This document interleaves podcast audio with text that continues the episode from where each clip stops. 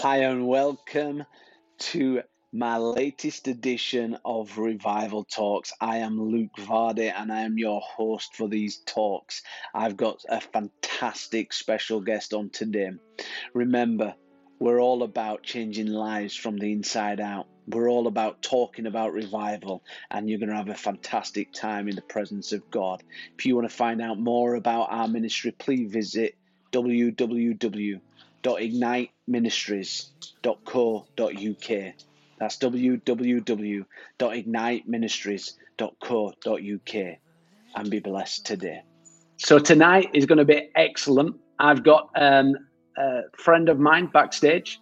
His name is Michael Dow. We've just been talking about what we're going to be doing to, tonight on um, Revival Talks. So um, please get ready and put some nice comments on there um, as Michael Dow comes on with me right now. I'm just going to bring him on. Hi, Michael. Hey, Luke. Bless you, man.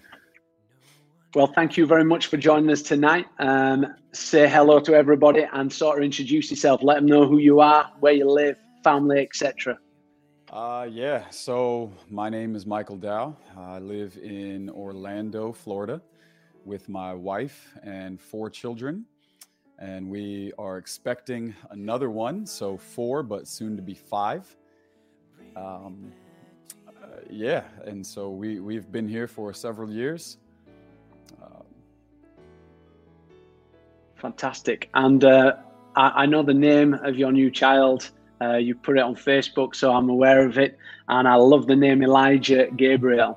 Um, so um, it's a fantastic name, and we also share a son uh, sons' names both got Isaiah, um, or I call him Isaiah. Uh, you call him Isaiah over in America, as yeah. we noticed when we was over a few times. So congratulations on your fifth child. Uh, you are blessed and overflowing with children.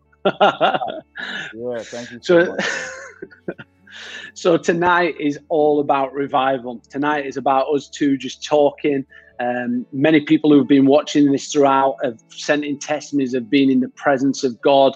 Um, um, we had Eric, one of your friends, on last week, Mauricio, who you know from Shake the Nations. Oh, and tonight we're so privileged to have you um, here um, to talk around um, revival. But I want to give an opportunity for you just to run through a bit about your latest book that's come out. I'll put an image up and you just tell everybody who's watching a bit about the book. Sure. Um, so, Fasting Volume 2. Uh, obviously, with a title like Volume 2, it would imply that there was a first volume. Uh, so, this is the second installment uh, of fasting books that I've written. Um, this one is Fasting Your Life as a Weapon in the Hand of God. Um, really wanted to write something, uh, obviously, first and foremost, that I felt was from the Lord. I'm not interested in writing stuff just to put out products. I'm not interested in just trying to pump marketing tools and, you know, all of that kinds of stuff. And I'm definitely not just looking for extra stuff to do. Um, but really felt like I was apprehended by the Lord um, on a longer fast and felt the invitation from the Lord uh, to begin writing and to write this book. Uh, just to be honest, after I put out the first fasting book, I never in a million years would have thought that there would have been a second. Uh, and in fact, it's actually something that friends of mine and different people have actually joked about.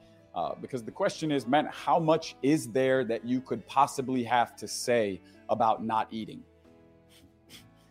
you know, like, I mean, you're, you're writing books about not eating.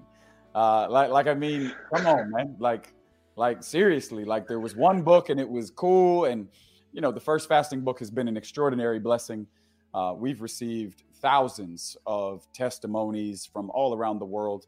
Um, there have been tens of thousands of copies of the book that have gone all around the world. Um, and so, you know, when the Lord invited me to write this one, um, I feel like the conversations got broke up in two parts. Um, the first book, we could, if we wanted to say it simply, we could say it this way it was about learning how to point fasting at someone. Um, because for me, fasting is about loving Jesus. Um, fasting isn't only yeah. about missing meals. Fasting isn't only about you know all of the other stuff, the rules and the regulations that so easily get attached to a lifestyle or a moment or seasonal effort in fasting. Um, it's not about any of those things. Those things may be involved, but it is not primarily about those things. It is primarily about learning how to love Jesus and learning how to love him well with the entirety of our life. Uh, and so that was the first book. The first book was learning how to love Jesus in and with fasting. Uh, because if we don't learn how to love Jesus, I don't really want to talk about any of the other things associated with fasting. You know, and, and I find so many that get motivated to fast um, with a variety of things, man. We, we promise people breakthrough. We promise people, you know, answers, and we promise people all of this stuff that they begin chasing. Uh, you know, create a hit list and go after it while you're fasting and yada, yada, yada. And I'm not saying that these things can't be valid at times. I'm not saying that God doesn't want to answer prayers. I'm not saying that the Lord doesn't want to give us breakthrough. Um, but man, the greatest breakthrough is learning how to love Jesus well. Um, he is the reward, He is the prize, He is everything. Uh, and I find that we so easily motivate people with all of the stuff.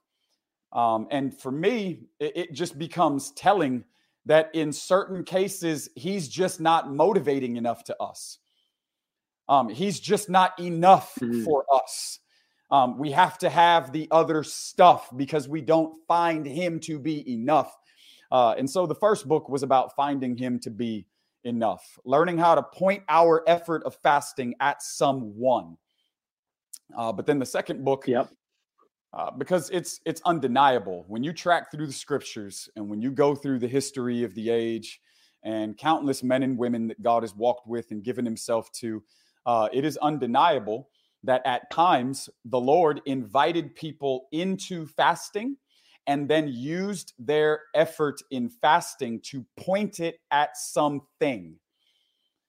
Um, whether that was like we have um, in Esther chapter 4, there's the Holocaust of a people group. They're on the verge of an annihilation of the Jews. Um, and Esther tells Mordecai, listen, you and your team go fast for three days, and me and my team will do the same. So, three days, don't eat, don't drink, right? And I'm sure Mordecai is like, hold on, man, like, like we need a real strategy, man. Like, we're about to die.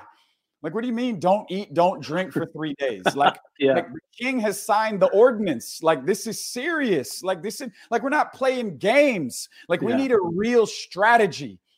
And Esther's like, no, listen, come on, don't eat or drink for three days. And when we come up out of fasting, I will go in and I will speak with the king. And we know, I mean, they're granted favor, extraordinary breakthrough. An entire people group gets delivered. There's deliverance on a national scale because of three days of fasting and praying. Um, you know, so I mean, it's undeniable that the Lord uses times in fasting to fulfill his purposes to provide deliverance and breakthrough, to destroy um, the works of darkness and the intentions of the wicked one. Uh, you know, so I mean, these things are undeniable. But for me, it's a continuation in the conversation. Mm. Uh, again, yeah. we want to learn how to love Jesus, and we want that to be enough. Uh, and then, as we learn how to love Him, love Him well, and host Him well, uh, we can be open to God's desires and as he invites us into, you know, possibly different times of fasting and praying, um, man, may his kingdom come and may his will be done. Come on.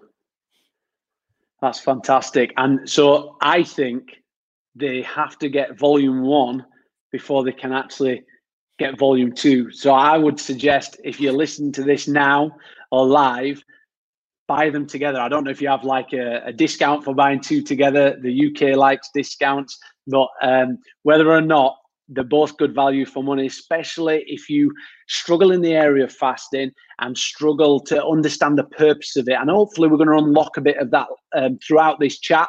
That's what I'm hoping to do because I'll be honest with you, fasting is a difficult thing um, for for everybody. Um, and I, I, spoke a bit with Eric last week about getting in the presence of God and, and the oh, difficulties yeah. around it. And he just said, it's not a matter of you know having a technique or anything. It's a matter of how much do you value Jesus. And uh, if you don't value Jesus, you're not going to spend much time with him. You're going to have Netflix on more often. So I, I think volume one of your book's probably going to touch on areas like that. uh, and it's going to be fantastic for people to get into and understand. Um, you've also got um, a ministry web page. I'm guessing they can purchase the book or the links on, and that's burningones.org. That's going across the bottom. So if you're watching on YouTube, you're watching on uh, Facebook or Twitter, um, you can uh, go to that website there and find out more about um, Michael's ministry, what he does, and uh, where you can purchase some of the books uh, that is released. And it'll be fantastic for you to encourage him. So, welcome to everybody who's just logged on. I can see a lot more are logging on um, on the different platforms. So, thank you very much for joining us. Please do let us know exactly where you're logging on from.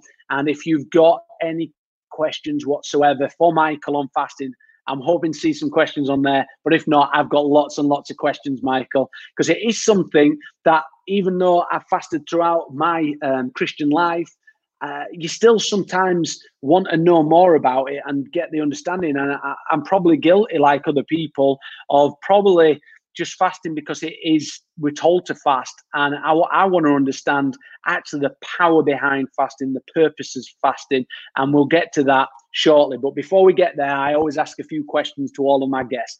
And the first one is what is revival to you michael?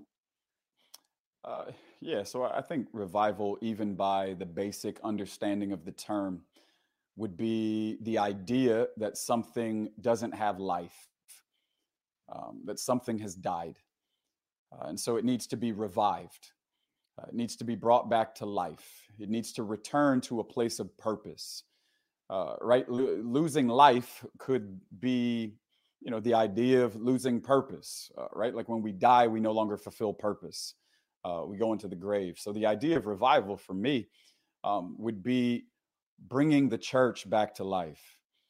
Uh, I believe it's where the Lord reveals himself in such an extraordinary way um, that we realign with him and his purposes.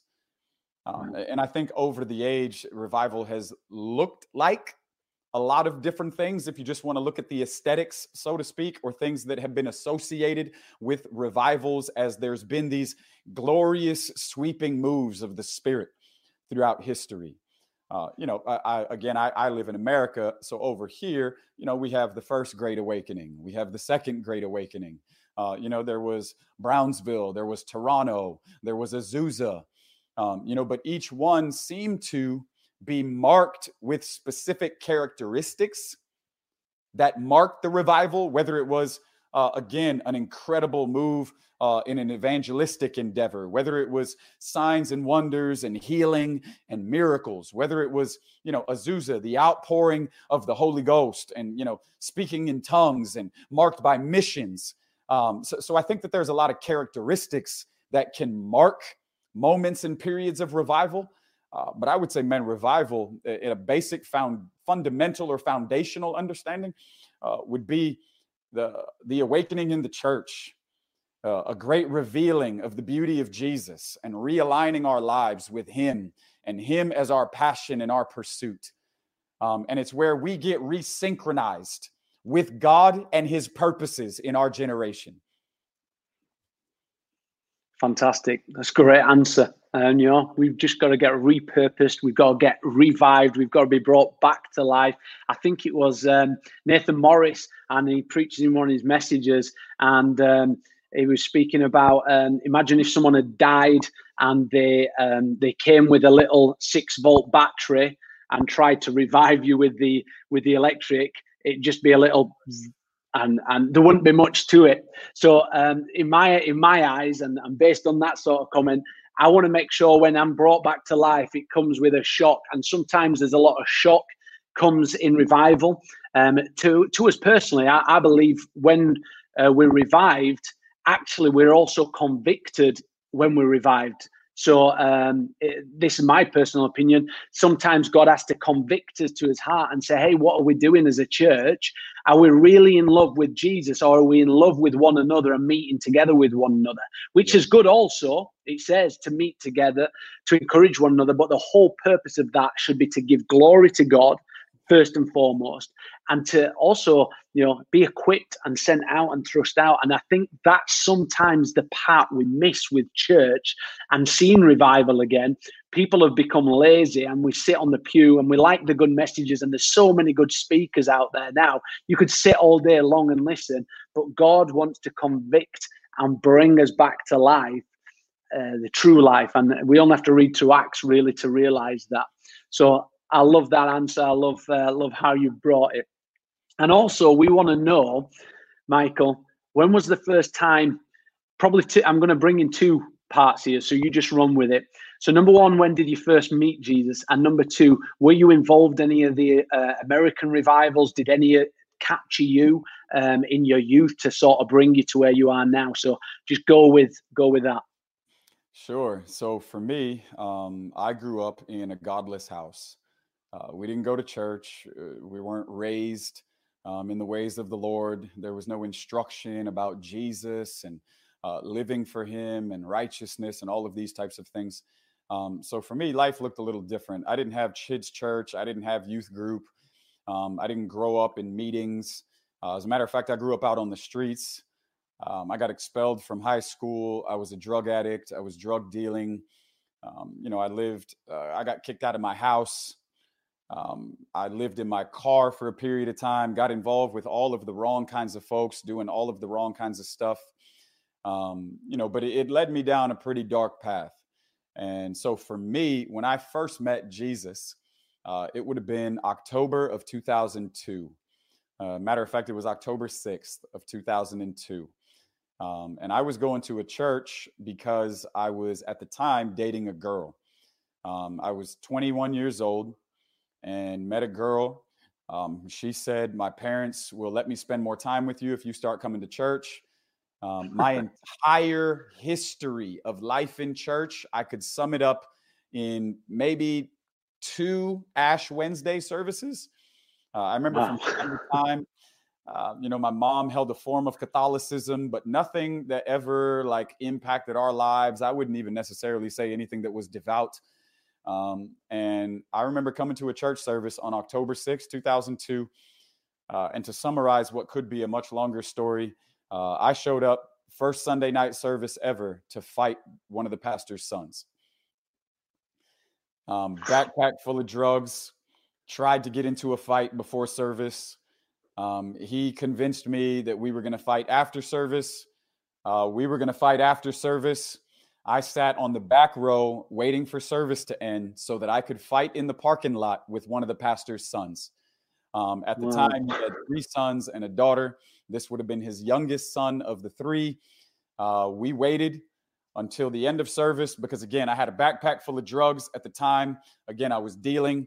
Uh, I was really broken. Um, man, and at the end of the night, I ended up at the altar, not because I wanted to be there. Again, man, this was all just a game to me. It was all just a joke. This was pure nonsense. I was only there because I wanted to interact with this girl. Um, it was a total circus. Uh, and now, again, this was an Assemblies of God church in Central Florida back in 2002. I had no grid for what was going on in here, no grid whatsoever. Um, I remember wow. the end of that service specifically, um, there was a young man on the platform that was leading worship. He had just gotten out of Brownsville. He had just graduated from the Brownsville School of Revival. Um, and he was there leading worship and had everybody towards the front. Uh, I remember there were some jumping, there were others shouting, there were others singing and dancing. Uh, some had fallen down, um, but they were all singing this song. Uh, but all I knew is that there was a bunch of people up at the front of the church who were all shouting and crying and dancing and screaming and you know singing wow. the, the words to this song, which was "Set Me on Fire." Um, now it was the Lindell Cooley song from the Brownsville days. Yeah, um, I didn't know that. Right, like like I had seen some wild stuff in the streets and in the clubs and all of this kinds of stuff, but I had never seen something like this. Uh, wow. Man, I had not seen anything like this, bro. Um, and there I was. Somebody asked me if they could pray for me. um, I thought to myself, I'll do whatever I have to do to get up out of this crazy place, man. All I want to do is fight in the parking lot. I'm trying to get back out to town, um, right? Because there were things that I had on my heart that I thought I was trying to do later on that night. Um, but really, all I was doing was trying to fight right then so that I could get on to the plans that I had.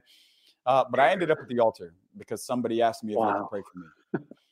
And now, again, in my mind, I am thinking to myself, I will do whatever I have to do to get up out of this crazy place. And so we went down to the altar.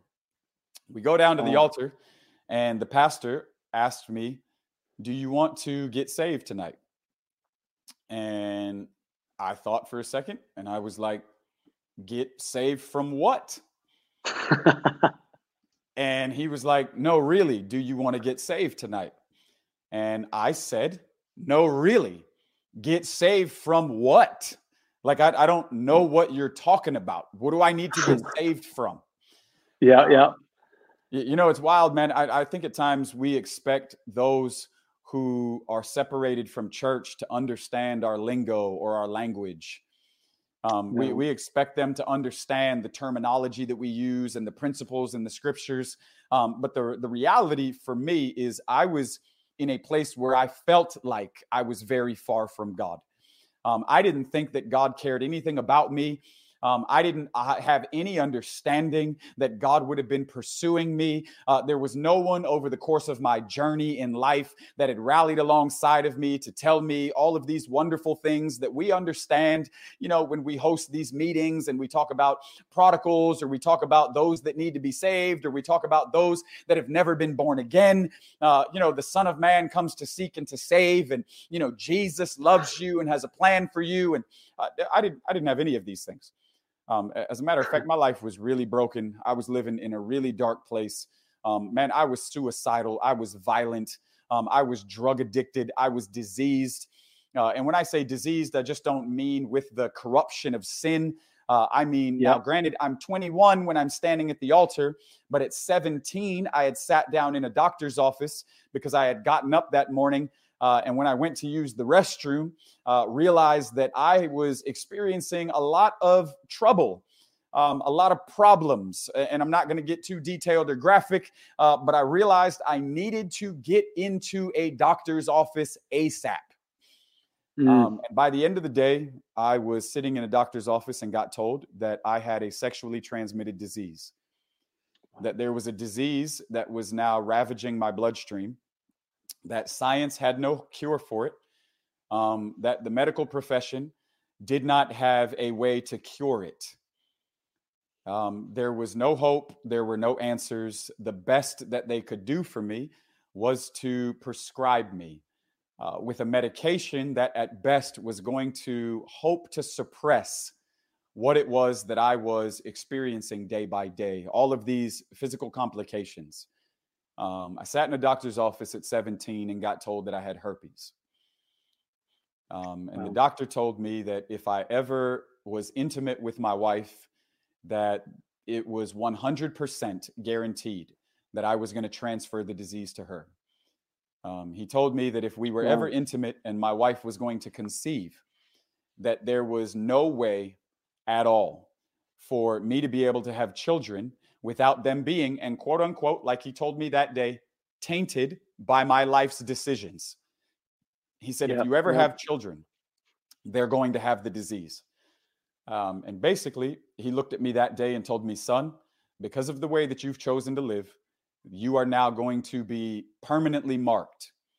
Um, this will be a forever part of your story.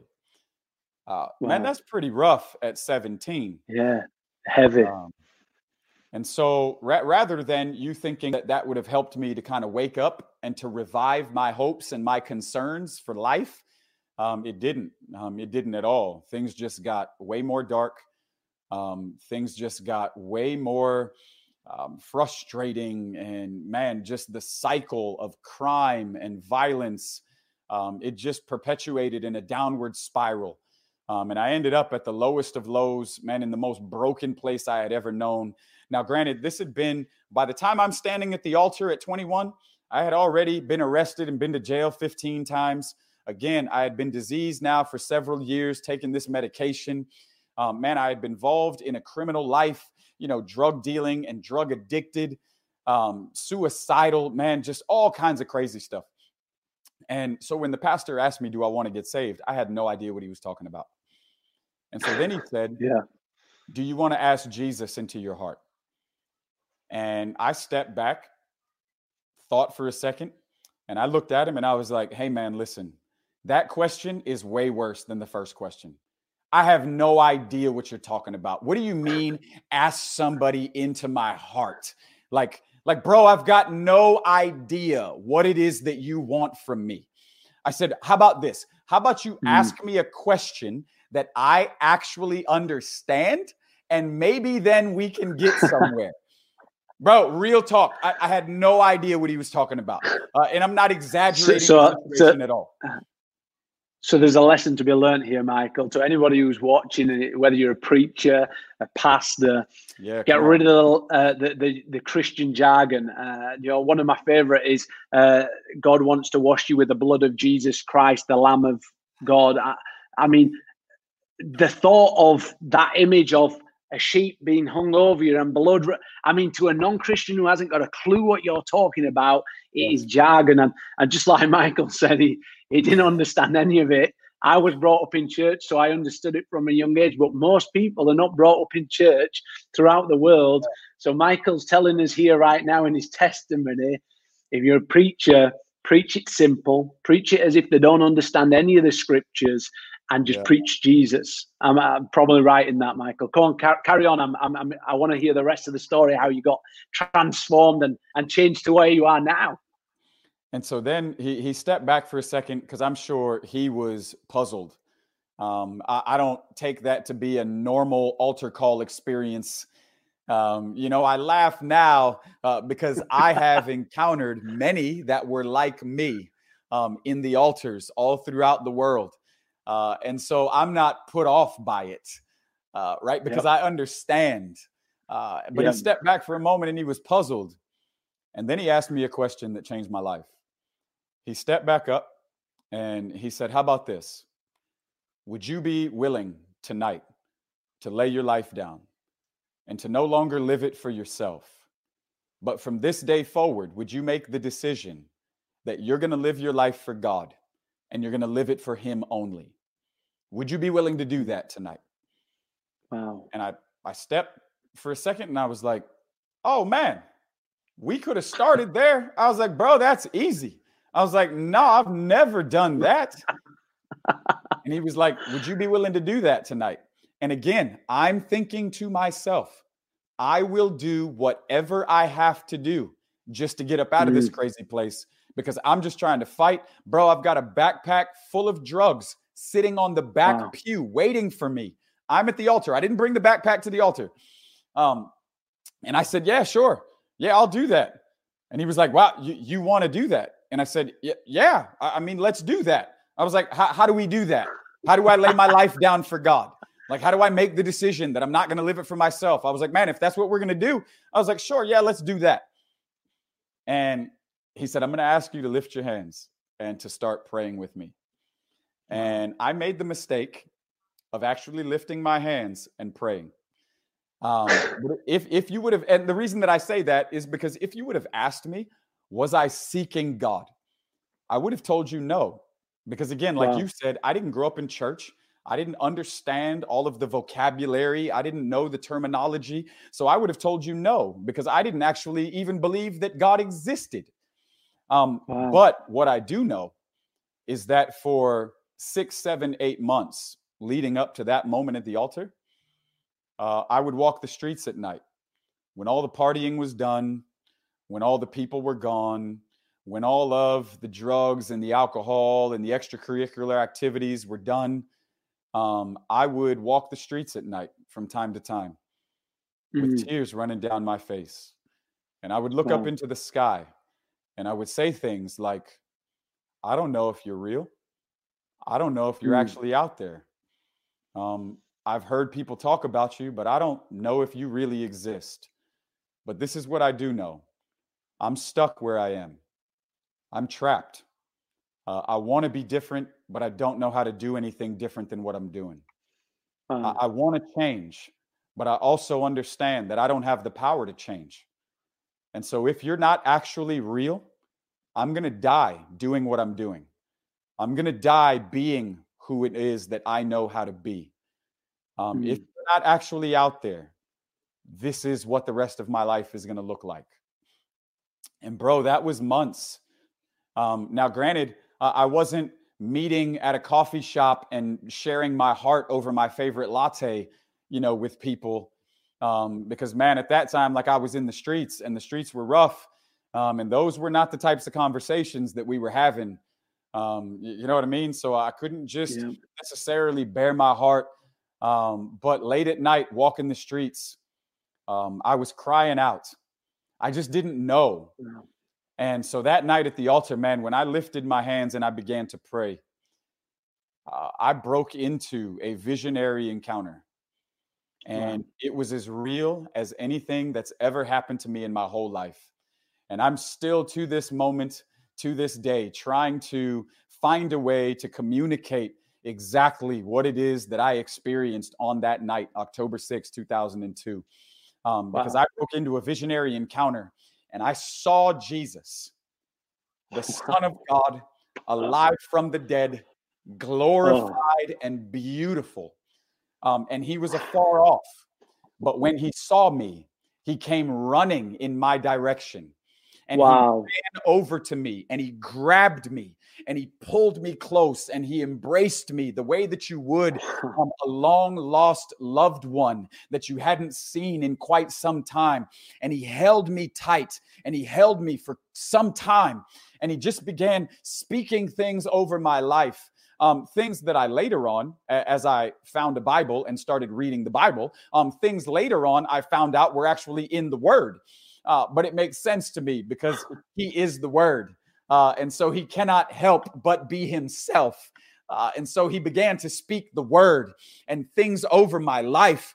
Uh, and man, honestly, it seemed like now, now I do feel like it's important. He shared certain things. Uh, he said, You're not an accident.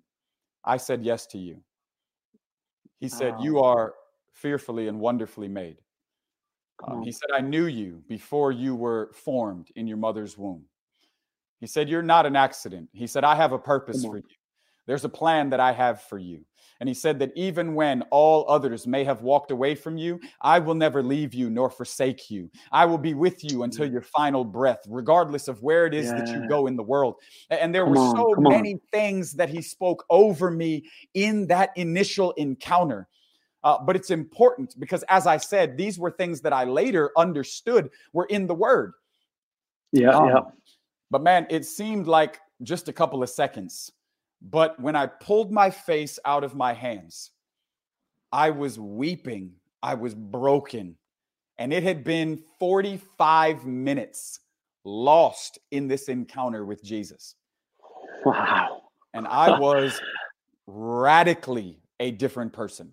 Uh, I, I, mean, radically born again, uh, born again in a radical way, and a radically different person, instantly delivered from drug addiction, alcoholism, rage, violence, brokenness, perversion, um, all of the suicidal tendencies, radically born again and changed from that moment.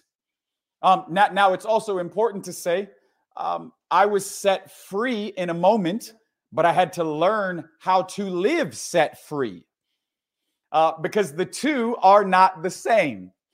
Um, mm-hmm. We can be delivered in an instant, but then it can take us a lifetime for us to actually learn how to live delivered. Uh, and we yeah, bump yeah, into yeah. people all the time, which I'm sure you do as well um, that are in these constant ups and downs. They're in the roller coaster cycle of Christianity. They're in the ebbs and flows. One day they're doing good, the next day they're not. And it seems to be some days they're on fire, other days they're buried with guilt and condemnation. Right. Uh, because they've been set free in a moment and they realize that God has done something. Praise God. Uh, but they yep. have not yet learned how to set their life up to live free. Uh, and so we end up forfeiting deliverance because we've not yet been instructed how to live delivered. Mm. Um, and I was radically a different person, man. I mean, wow. there were no 12 steps, there were no five steps, no three steps.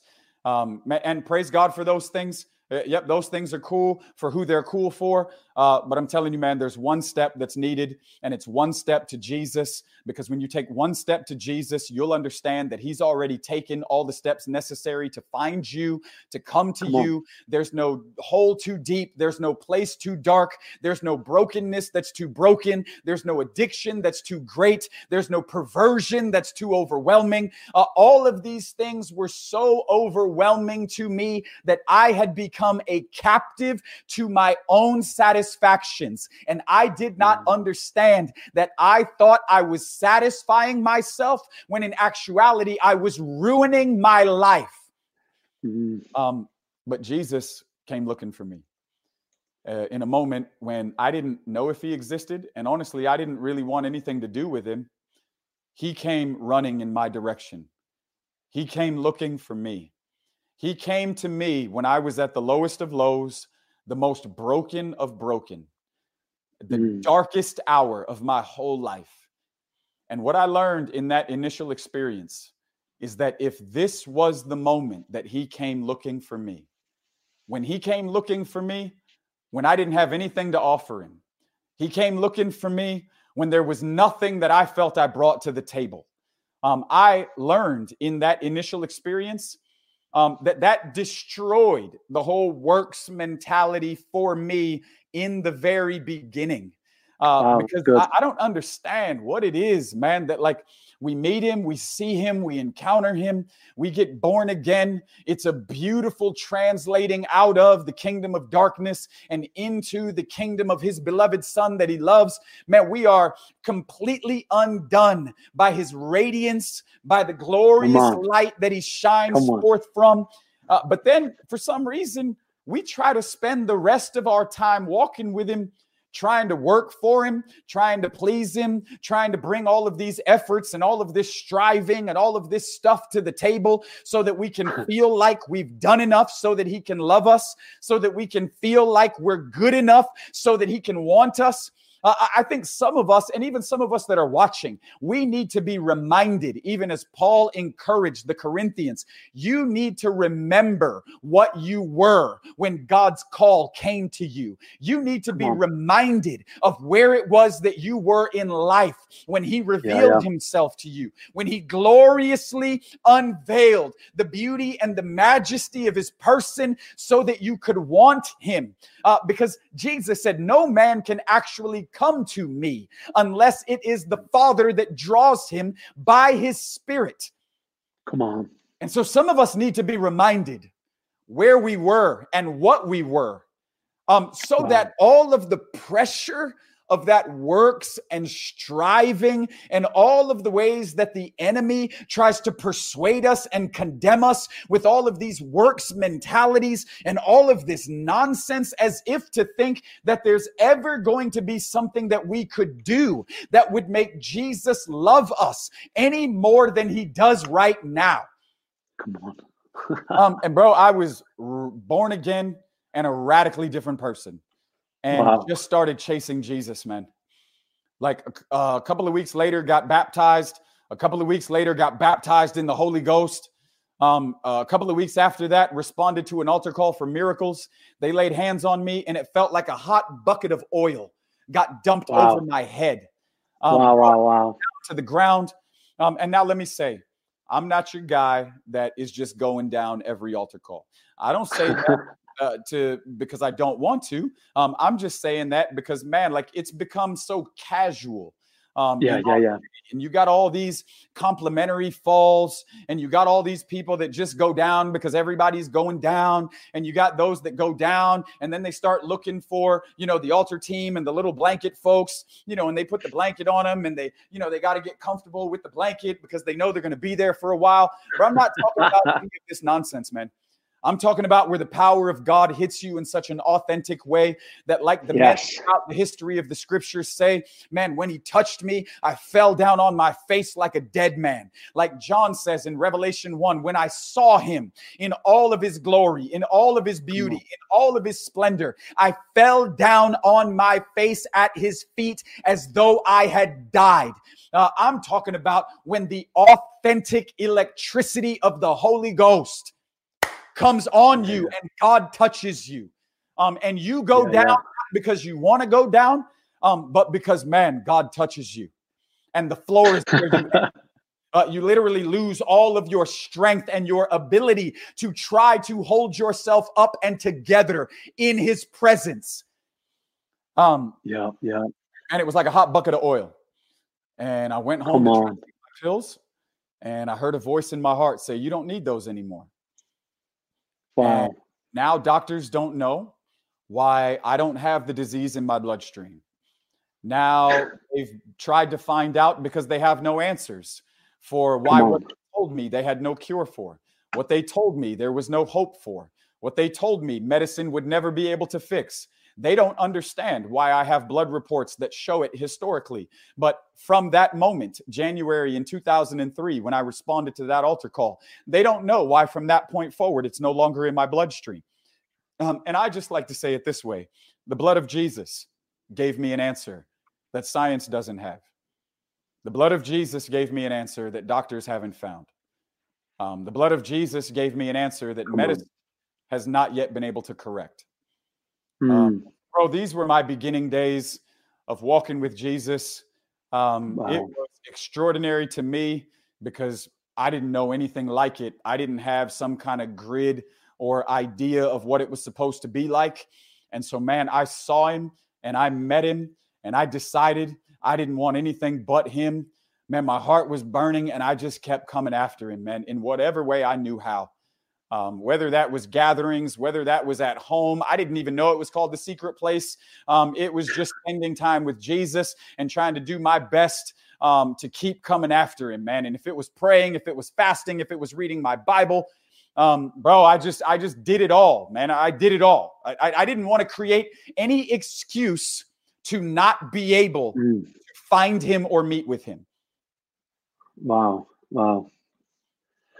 Wow, that's a powerful transformation there, Michael. I mean, it, it's inspiring um, to know that God can take somebody who was probably not really interested in making a commitment that day and he can transform them um, right there in that moment. And Burning Ones is probably the right name for your ministry after hearing what you said. You know, you, you burnt my spirit.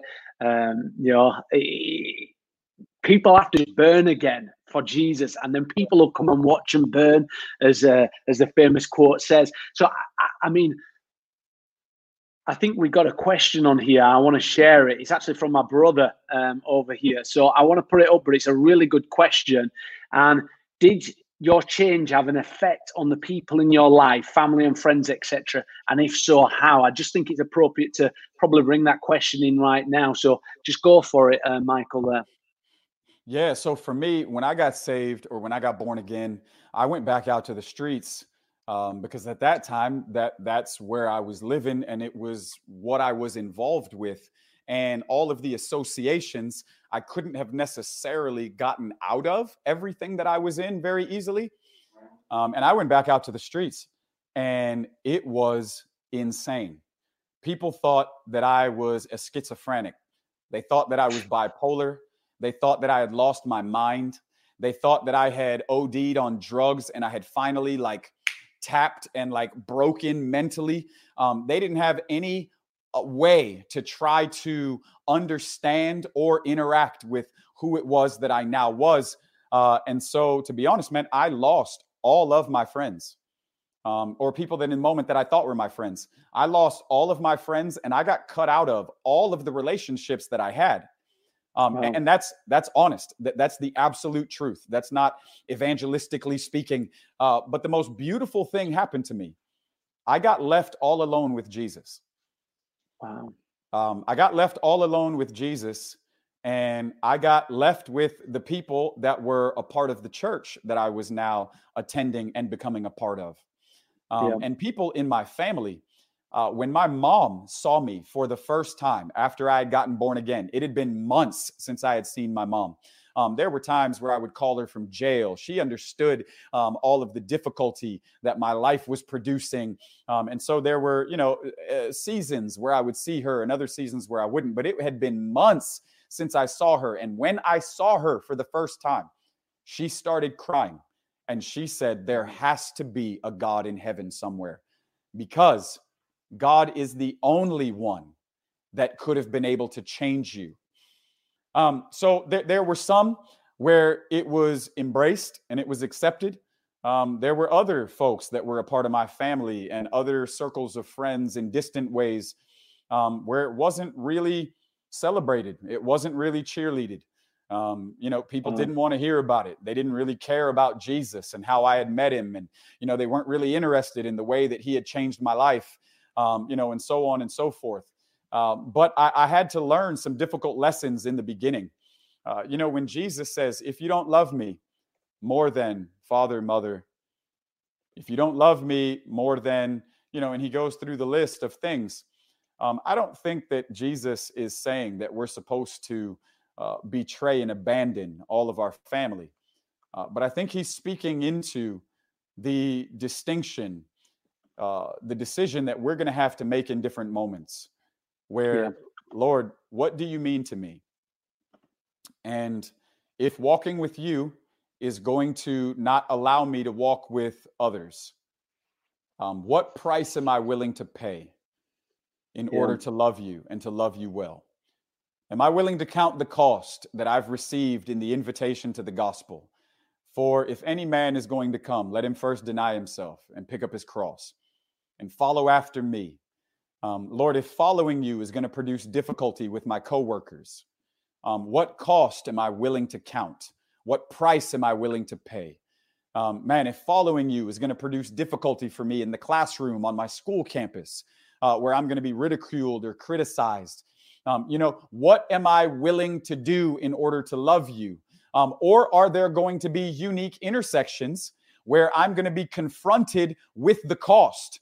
And will it push me into moments of compromise because um, I'm unwilling to pay a certain price? Um, I'm unwilling to count a specific cost. Uh, you see, and I had to learn a, a valuable lesson in the beginning. Um, yeah. There were a lot of people that walked away from me, and I had to be okay with that because I had Jesus. Yeah. Um, so, yeah, yeah. so I would say, yeah. I, I mean, I I get it at different times. It's tough. Um, you know, it, it's not always going to be easy. It's not always your love for Jesus is not always going to fit nice and neat into every relationship or into every situation. Um, but man, may the lamb that was slain receive the reward of his sufferings. Mm, may he have yeah. a people for himself that would be willing at all cost to glorify him and to honor him with an excellent yes and the entirety of our lives. Um, right? That's what we find in Revelation 12 11. They overcame him by the blood of the Lamb and the word of their testimony. Yeah. Praise God. Um, we hear Amen. that part of the verse preached, prayed, um, talked about in great deal. Uh, but that's not the entirety of the verse. There's a second part to that verse. Um, there's a part B, if you would. Um, having not loved their own lives, even when confronted with death. Um, and I just know that, you know, uh, man, a people, because we're talking about revival, um, mm-hmm. a people that are going to spark revival in the earth are not going to be a people that are bound by self preservation. Wow. Um, they're not going to be a people that are consumed with self love. Um, they're not going to be a people that are, you know, self-absorbed and narcissistic. Um, narciss- narcissism is an inflated self-love. Um, it's a person that says, "I love Jesus, but I also love me." And in any place yeah. where those loves intersect, I'm going to choose the love that I have for myself over the love that I have for Jesus. Um, the catalyst for revival are going to be a people that have been delivered from self preservation. They're going to be a people that have looked deeply into the face of Jesus and have counted the cost, have looked at and surveyed the land of the world and realized this world is not my home. Take this world, but give me Jesus. You can have all of the lights, you can have all of the glistening attractions, you can have all of the world because I've looked deeply into the face of Jesus and he is now what I want and I am willing to forsake every other thing, even the love of my own life because of the way that I love him. Oh, um, and I believe, man, if we ever find pockets of people that get delivered from self preservation, right? This is what Jesus says in Matthew 16 when he invites people into the gospel. After his initial invitation, he says, For what will it profit a man to gain the whole world but forfeit his soul? Soul, yeah. Or what will it profit a man who seems to gain everything, right? You have everything that you want all of the world's um, loves, all of the world's desires. You get it all, but you forfeit your soul. You lose your life. He says, but anybody who's willing to lose, lose their life for my sake and the gospel, you're going to find it. Yeah. But then he says, you are going to spend a lot of time. He spends time talking about there will be those who spend time protecting and preserving their life but in the end, they'll end up losing it. Wow. These are folks that spend a whole lot of time in self preservation. They're, they're wow. trying to protect an idea of what their life should look like. They're trying to preserve some image of who they want to be or the person yep. that they think other people want them to be. And they spend a whole lot of time protecting and preserving. Um, but in the end, they end up losing. But people wow. that are willing to lose into and unto Jesus, um, man, you never lose by giving more of yourself to God.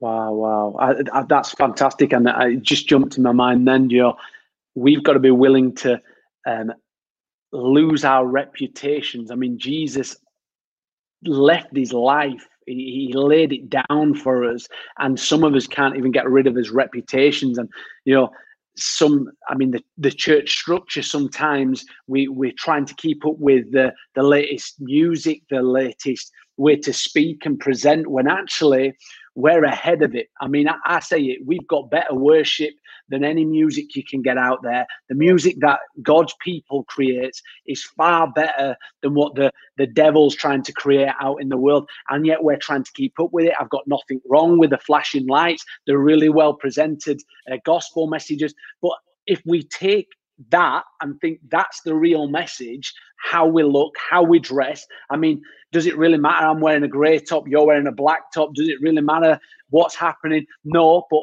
you know we don't want to look scruffy either. We want to be presentable. So i'm all in for looking good. I'm all in for making us do do the best we can. But if the sound systems went, the lights went, could we still preach the gospel passionately enough? And could we still burn for Jesus? The real reason is, is we're getting that um, um, stuck in all the other things around Christianity, all the religious yeah. routines. And if we read through the scriptures, the Pharisees, the Sadducees, they had their little religious regulations and rules, the way that they walked in. They wanted honor, they wanted respect, they prayed loudly. And it actually says, Stop babbling, your prayers aren't heard by God. You know, there's so much it tells us through the scriptures that we even ignore today. And you might be watching this today and it might be a bit challenging, but I love what Michael's brought if we want to see revival, we've got to lay some of us down. In fact, we've got to decrease so Jesus can increase in his life. Uh, famous quote from the Bible: "We've got to decrease. We've got to strip ourselves bare so he can increase." And and and that might lead godly onto about fasting here, Michael. On I know I had some questions written down. I'm going to go off here, so I hope I don't throw you, Michael, with this. But does fasting help us to get rid of ourselves and, and get more of God in us. Just tell us a bit about fasting, what it is, and, and try and answer that if you can. Yeah, I, w- I would say exactly that. Um, fasting is one of the beautiful gifts that God has given to us um, so that we can bring our fleshly man beautifully subject to the loving rule of Jesus in our hearts and in our lives. Um, Paul in Romans 7 talks about the conflict of two natures, and he talks about the wrestling that happens on the inside. Um, and I think that for most of us, we're very aware of the wrestling at times that happens on the inside. You know, Paul in Galatians 5 says, if we walk by the Spirit and if we live in the Spirit, that we no longer have to satisfy the lustful cravings of our fleshly man or our natural man. So here we have this beautiful promise that we are a spirit people. We're not like every other human. We're not like every other person. When we are born again, God has put his own spirit in us. And so we carry the Holy Spirit. And so we hmm. have this beautiful promise of transformation. It is something that God is doing. It is his goal, it is his delight. Romans 8 tells us he has predestined those that he loves, those that answer the call to love Jesus, to be conformed to his image. So we yeah. are being conformed into the image of Jesus. Um, we're not just necessarily trying to look like a better version of us. We are being conformed into the image of Jesus. It's not how can Mike be at his spiritually best presented version. Um, I want to look more like Jesus. And this is the promise that we have. And fasting helps. Fasting is a tool, fasting is a means to an end. It is not a goal in and of itself. Um, fasting is a tool to help us to look like and live like Jesus. Um, and fasting is one of the beautiful ways that has helped to accelerate the forming of the image of Jesus in my life in a aggressive way. Um, wow. And I say um, aggressively accelerate on purpose. Yep. Um, you know, th- there is uh, a man of God that I respect who says it this way If you want to learn a lot about yourself, go on a seven day water fast. Wow. Um, and you will begin to understand very quickly um, things that are still alive on the inside of you that maybe because of all of the busyness of life, because of all of the buffers and all of the distractions that we implement in a variety of ways, uh, maybe because of just all of the other spiritual activities that we give ourselves to. Um, it, it's not as easy to be able to identify, um, but fasting drills down deep into the mm. core of our inner man and the reality of who we are that's alive on the inside. Um, mm. fasting mm. shines a bright light, it illuminates the inner man so that all of the dark corners and pockets, nothing can be hidden. Um, it's almost like God turns on a light on the inside and begins to take inventory and he begins to explore all of the things that are happening on the inside of us that at times are just buried beneath the surface. Um, but it's aggressive and it's and and it's accelerating um, in certain ways uh, because Christianity is not just about learning how to perform new tricks. Um, bro, it's not just about behavioral modification. Um, it's not just about the adoption of a new a new language. Um, it's about becoming more like Jesus. Um, and, and, this is something that's going to be very challenging for some um, and I pray that you hear it in love because it's the way that I that I'm trying to give it. Um, you can be really gifted, um, but gifting is not synonymous with character. Um, you can have a lot of influence, but influence is not synonymous with character. Um, yeah. You can know how to flow in power um, you can know how to flow in words of knowledge. You can know how to flow um, in laying hands on the sick and seeing incredible and extraordinary healings. Um, but these things are associated with gifting that's attached to anointing um, and it's yep. attached to God's word. And God is yep. faithful to his word. Um, he's exalted his word above his own name. Um, but I think at times we take these things um, the anointing that's on our life, the gifting that's on our life, as God's validation as over wow. the entirety of our life. Um, yeah. And it is not so. Um, there's a crowd in Matthew 7 who Jesus said, I don't know you. But they said, Did we not prophesy? Yeah, yeah. Didn't we wow. work miracles? right? Didn't we raise the dead? Didn't we cast out devils?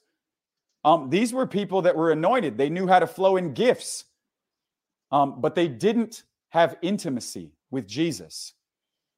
Um, and intimacy with Jesus is the only place where we are going to find a conforming into the image of Jesus. Mm. You have to be with him to begin to look more like him.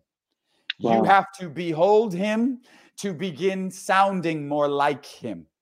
Come on. Um, and so for me, fasting has been one of the beautiful ways um, that the Lord has led me into himself. Um, wow. Right? This is the invitation. Uh, because again, you can fast for all of the wrong reasons. Um, I love how you mention the, the Pharisees. Uh, right in Matthew 9, it says that the disciples of John and the Pharisees come to Jesus um, and they have an indictment for him. They pose it in a question, but it's an accusation. They say to yeah. him, Hey, man, listen, we've been watching you and your guys um, and we fast, and the Pharisees fast, but you guys don't fast. Yeah. Like, tell us what's up, man. Like, we want to know why. Like, we've been watching. You, you know, they, they, have an accusation against him. It's like um, it, it's a self-righteous conversation. Like, we've been watching, and, and you're not fasting like we're fasting, bro. Like, there's no way that you can be who you say you are. Yeah, yeah. Um, I, I think it's amazing. The Pharisees fasted two days a week. Wow. Two days a week. And Jesus rebuked the mess out of them in Matthew 23. Yeah, he called them blind guides. He called them hypocrites. He called yep. them lovers of self exaltation and all this other kinds of stuff. He called them whitewashed tombs. He said that they were bankrupt, they were broken, they were corrupt, they were empty, they were hollow uh, right? He said, You're the ones that have stoned the prophets because you love your own religious ideas. Um, these are guys that were fasting two days a week. Like two days a week. I don't know a lot of people that are fasting two days a week. No. right? So, this is the idea that just because you're fasting doesn't necessarily mean that you have postured yourself in the practice of fasting to actually reap the reward that God has for us. Wow. Um, and that's what's important. Um, you can do right and not be right. Yeah. Wow, wow, wow. And in that scripture, sorry, I just want to. So in that scripture, when he's addressing, uh, they address Jesus, they're throwing the accusation in essence to the people. He sort of speaks about, well, while they're with me, they don't need to fast. There's a time coming where they fast. But he actually said, if you want to fast truly, he goes on to speak about um, you know, feeding the, the poor and giving, you know, selling selling your possessions and and helping the needy. And he says that's the sort of fasting that he's looking for. Can you? It's always puzzled me that scripture. Can you enlighten us a little bit on what he actually means? Because obviously, fasting food is great, and I know um, there's a question come in um, about uh, you know is fasting just about fasting food, um, and we discussed that before. Try and explain a bit to us about um, the different types of fasting, what you believe on fasting, and what that actual scripture means. The you know by feeding the poor and and doing these good things. Just if if you if you would, that'd be great. Yeah. So Jesus is referencing Isaiah 58. Um, right in Isaiah 58, we have the acceptable fast that God honors. And it's in contrast to all of those um, who are religious. They're all of those who bear titles and influence and responsibility, yet they don't bear God's nature. They don't actually reveal him in their character and in their conduct. And so it's difficult to understand um, when the association, it's more so in like a political sphere. Um, they yep. have titles and communication, but they don't actually have character and conduct. Um, and, and, this is the contrast. He's uh, basically in Isaiah rebuking them because they have all of their fasting that they do. Um, but yet, even as Jesus rebukes the Pharisees in Matthew 23, he tells them, You guys come and you glory in all of your tithing and all of your efforts, but you ignore mercy and justice. Yeah, um, yeah. The weightier matters. Um, and, and, in Isaiah 58, it's the exact same thing. Um, the idea is that we cannot come to him and not become more like him. Um, but wow. what we can do is be distant from him and create all of our own religiosity. Um, right? Paul speaks of these things in the last days, right? Men will be lover of themselves. There will be forms of religion, empty forms of religion, denying the power thereof. Um, you know, so for me, the association of fasting um, is when we become more like him, we behave more like him. Mm. And so when we become more like him, we will behave more like him, and then we will give ourselves to things that are on his heart. There is taking care of widows, orphans, matters of mercy, justice. We will love what he loves, and we will hate what he hates. Um, and it will wow. be unavoidable. It won't be something that we try to work up in ourselves. Again, it is a beautiful work of transformation. And as we become more like Jesus, we will behave more like Jesus. Um, so that's the answer to the first part. Uh, the second yep. part is the idea of fasting and all of what it can be understood to be. Uh, for me, when you look it up in the dictionary, the dictionary is going to tell you that fasting is an abstaining from food or particular foods for a religious purpose or expression. Um, yep. At times, it can be understood this way staying away from food altogether or particular foods especially in a religious observance or expression. Uh, so for me, first and foremost, fasting is about food. Um, and I get it. Uh, I see the questions. You know, that there are some that, and again, man, I get people all over the world that get upset with me when I tell people everybody can fast. Um, because everybody can fast. Yeah. Everybody can. It doesn't matter to me um, health challenges. It doesn't matter to me medication. It doesn't matter to me complications. It doesn't matter to me the type of job you have. It doesn't matter to me professional athlete. Um, it doesn't. It doesn't matter to me. Everybody can fast because everybody can do something. Uh, and this is where I kind of want to break the legalistic uh, tension many times that gets associated with the conversation of fasting. Yeah. Um, everybody can do something. Oh, well, you don't get it, Mike. Um, I can't water fast. Nobody said you had to water fast. Um, well, you don't get it, man. Like I can't do a liquid fast. You know, I can't just do water and coffee and juice and tea and smoothies. Okay, that's cool. Um, nobody said you had to just do a liquid fast. Um, could you give up desserts for 30 days? It's like, whoa, whoa, whoa, whoa, hold on. No, no, no, hold on. Like, no, you can't touch my desserts. It's like, um, could you give up coffee for two weeks? That'd be um, hard, that Michael, for many. uh, it, it, but you know what I'm saying? Like, I think we make it too difficult because yeah. we create a conversation that gives us an exemption. Um, and what yeah. I've learned is that what we already don't want to do, we are always going to find a reason to not do. Wow. And so when our disposition is, I don't really want to do that, we're always going to find some spiritually justifying conversation in order to create the exemption that we really want because we really don't want to lean into it. I'm looking for a way to get out of it. And so I'm going to find a way to debate and I'm going to find a way to argue and I'm going to find a way to create my point so that I can let you know that I cannot do what it is that I may feel like um, you are inviting me to do, even when it's God Himself. Um, listen to what Jesus says in Matthew 6 16. Now, this is Jesus. This is not Michael. This is Jesus. Jesus says, when you fast, fast this way. Yeah.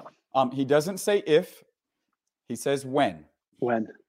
He doesn't say, hey, listen, um, if you ever get enough people to convince you that this is right for you, then do it this way. Um, he doesn't say, hey, listen, uh, if you finally lose enough arguments, um, then choose to do it this way. Um, he doesn't say, hey, listen, um, if people finally motivate you in a good enough way with all of the blessings and breakthrough that you want, um, then use fasting as a manipulative tool this way. Um, he doesn't say any of those things. He says, when you fast. Now, Matthew 6 has the three when you do's it's when you give, when you pray, when you fast. Um, I like to call them uh, the three when you do's right? There, there, there are three things that Jesus talks about that are included in the life of discipleship giving, praying, and fasting. And oddly enough, these are three things that are hotly contested in a variety of ways giving, prayer, and fasting. Um, wow. But Jesus says, when you do it, in, in yep. John 14, 15, he says, Those that love me they will obey me. But he says, Those that don't love me, they won't obey me. So we could say it this way obedience is one of the love languages of Jesus. And Jesus, as a real person, should have the right to determine what loving him well actually looks like. And one of the ways that he has determined that you and I can love him well is to obey him. Wow. And in Matthew 6, he says, when you fast, fast wow. this way. And so it should be an understanding that as a disciple, that as a disciple, my life is given over to discipleship. And discipleship is learning how to love Jesus and to love him well. Yeah, yeah. And part of setting my life up to do that, Jesus said, when you fast, so, part of setting my life up to love Him and love Him well should be understood in light of a lifestyle of fasting. Yeah. Because yeah. it's His invitation to us. When you do this, do it this way. Wow. Um, and, and to talk about food, right? Because that's important, because I know that it's yeah. come up um, a couple of times. Um, the definition is food. The definition is food. And so for me, um, I like to communicate it this way fasting is a discipline, but not all matters of discipline should be called a fast. Right. Okay. Fasting is absolutely a disciplining of our lives, it's a disciplining of our appetite. Um, in the place of fasting, we are turning over our attention, our affection, and even our appetites to Jesus so that he can rule in our attention. He can rule in our affections and he can rule in our appetites as king.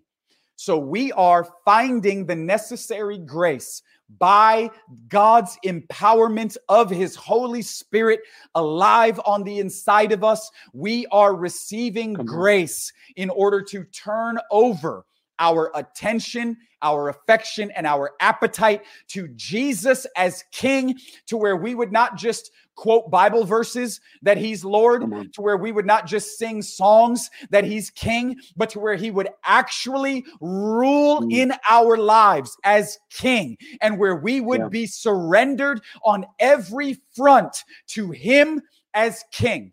Okay, so that's where we start. But when wow. we get into fasting, Fasting is a discipline, right? The psalmist um, in Psalm 35 says it this way I humbled my soul with fasting. Another translation says, I disciplined my life with fasting. So, fasting is absolutely a discipline, but not all disciplinary matters should be called a fast. Let's make it real simple. Um, when you're fasting, you're not fasting the TV. Um, if you're not disciplined enough to turn the TV off and spend time with Jesus, then we need to say it this way I need discipline in my life.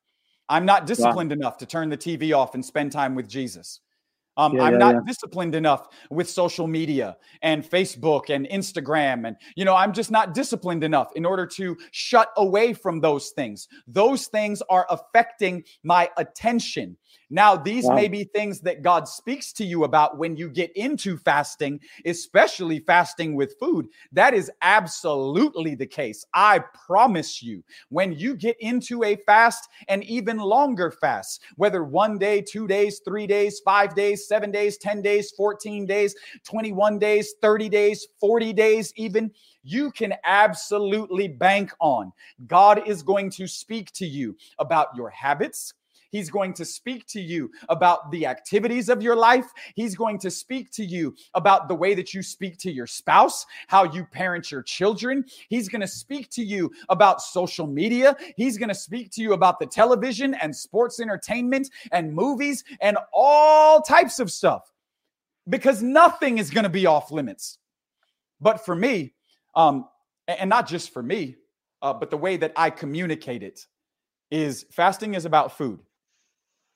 Um, fasting is about food uh, because the right. battlefield is how we feed our natural man.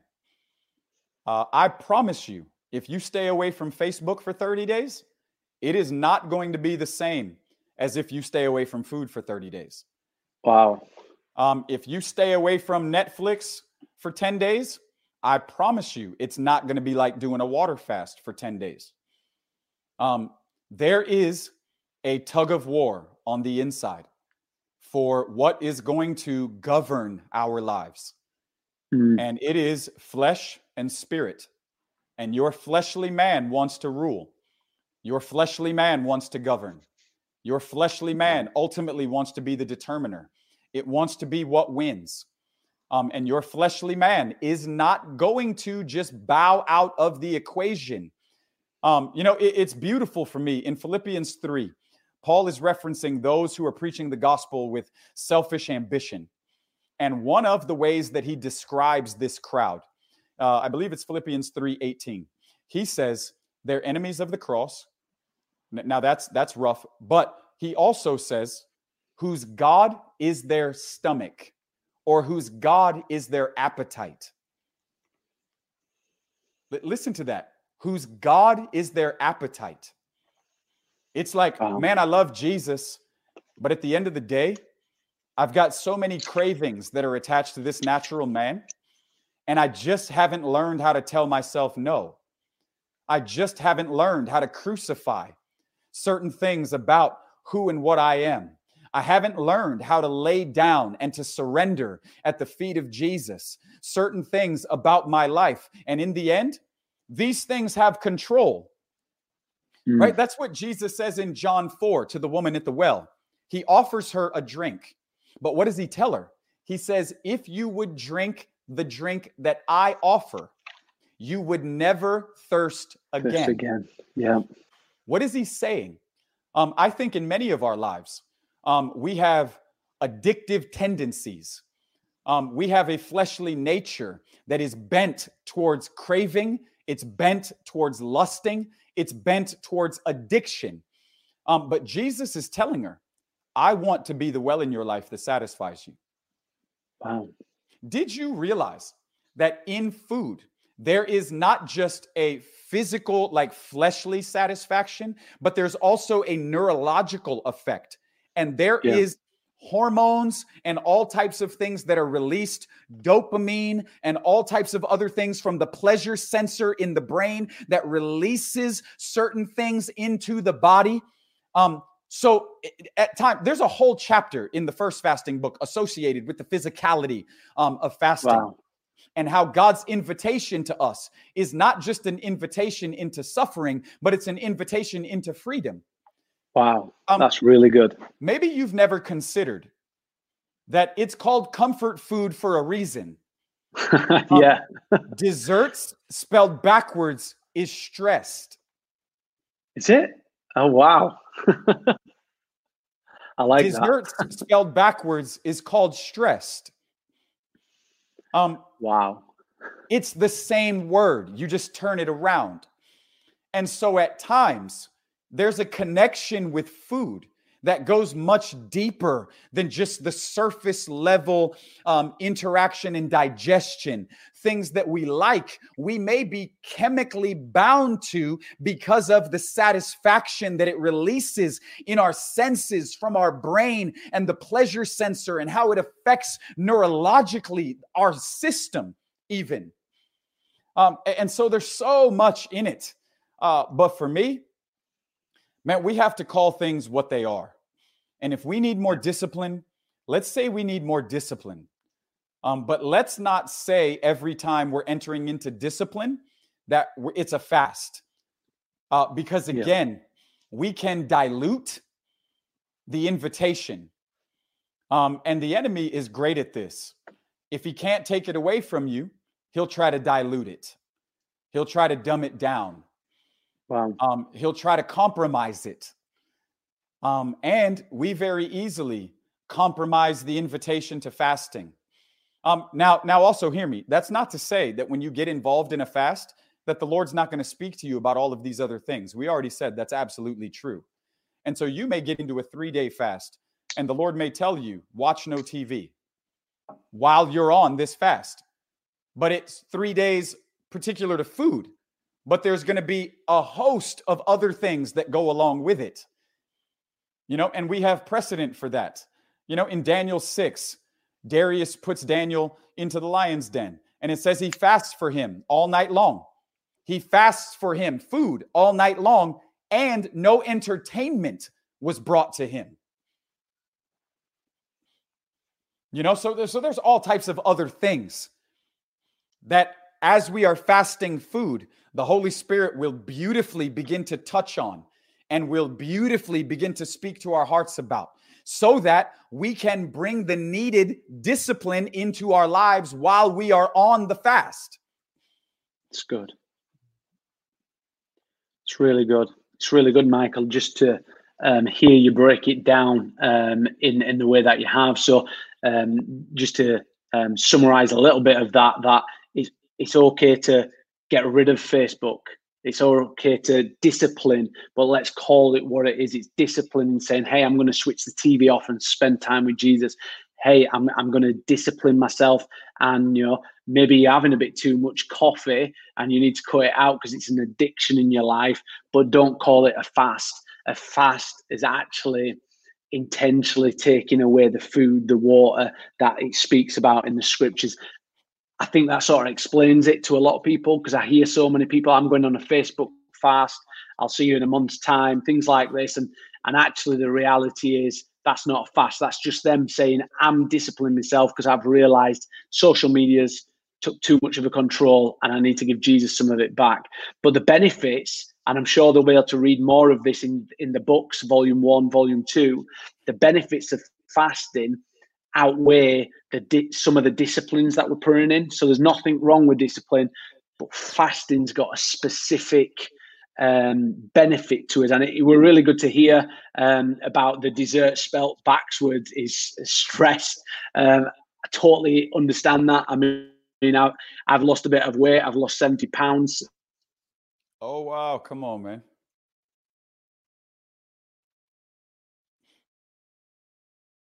Still there, Michael? Yes, sir. You still there? I am. Yes. All right. He went dead for a minute there. I do apologize. Technical hitch. Um, so, um, so it's really good that you brought that out um, within there. Now, I've kept you on for 25 minutes extra because I really felt people needed to hear that part of it. But I, it wouldn't be fair if we left without you praying and imparting some of that fire that you've got um, for some people um, that have been watching. And, and thank you, everyone who's watching. There's a lot more to unpack. And Michael, maybe we can get you on again um, just to unpack some more around fasting. But it was really good to hear your testimony was so powerful. I, have not heard your testimony before, Michael, I'll be honest. And it was so powerful and inspiring. And if anyone's watching right now or watching later, I'd like you to share this with unsaved family members and friends I'd love it if you could share it with people and and you know the, we'll give them an opportunity to give their life to Jesus because it was so powerful. And the fasting part is there's so much to unpack. But I'm just going to encourage everybody who wants to know more. number one, log onto your YouTube channel, Michael, because you've got lots about fasting on there. And number two, buy both them books, volume uh, one and volume two, because I know there's a lot more. I can see it in you. You just wanted to give more there. Um, but you know, we normally do these for an hour, but I think we could have spoke for at least three hours here just on the one oh, subject man. fasting. Um, and, and I like watching your videos on fasting anyway. Uh, they really help me, but it's really it's helped so far. Um, so people, are, you've got a glimpse of it. Whoever's watching now, you've got a glimpse. You might watch later. You've got a glimpse of it. There's so much more on Michael's YouTube channel and in his book. So please do get it, and we'll try and get Michael on again. He's a busy man, but we'll try and get him back on maybe um, in the new year sometime, just to unwrap some more on um, on fasting um, and the intimacy with God. So thank you, Michael. But let's pray for some people. I really, you know, there were times I wanted to stop and pray as well, but let's pray for some people who are on. If you've got a prayer request, this is the time to post it now and we'll pray for you. But Michael, can you impart? Um, you can't give them what you've already got, but impart some sort of, um, I'm trying to think of the words, some passion towards fasting because it is a discipline. It is doing something. Just go for a prayer, something that you feel on your heart to, to release on the people who have been watching. Um, yeah, Lord, I pray right now and I ask you to put hunger in us to fast. Wow. Yeah. As odd as that would sound, I'm praying that you would make us hungry enough that we would mm. begin to fast, where we would realize that as much as we may believe that we've tasted and for all that we feel like we've seen, um, even as the psalmist says, Oh, taste and see that the Lord is good. Um, I am praying that you would touch our hearts and Holy Spirit, that you would woo us to the person of Jesus. You are the great mm. romancer of our souls, King Jesus. Uh, and I'm praying that you would touch us in such a way where we would want you, nothing but you, and only you. And that we would do whatever it is that you are leading us to do. Um, may we know what it is that you are saying and then love you with all of our life. Because mm. if loving you is obeying you, Jesus, we want to obey you. So I'm praying, put fire in everyone's hearts. Touch their hearts, Lord, and cause them to burn for you in a way that would bring them to the point where they would be willing to hold nothing back. I'm not holding anything back. I'll give you mm. everything I have, and the rest of my life I will live it for you, King Jesus. Um, Lord, touch, touch hungry hearts. Um, touch hungry hearts. Uh, and I am praying that you would beautifully begin to speak to people. Lead them into fasting and praying. Um, lead them into fasting and praying. Um, thank you, Lord, that you said, while the bridegroom is with them, they have no need to fast. But there is coming the days when the bridegroom will be taken from them, and in those days they will be found fasting. Um, mm. Lord, in these days where the bridegroom seems to have been kept from us, uh, we know that you're coming again. But in these days, while we are waiting, may we be found fasting. Wreck our hearts, Lord. Mm. Wreck our hearts. Yes. Yes, Lord. Yes, Lord. We just thank you for everybody who's watching right now, Lord. We just pray, Lord, for anybody who's sick in body, who every, everybody who's in need right now. We just declare healing.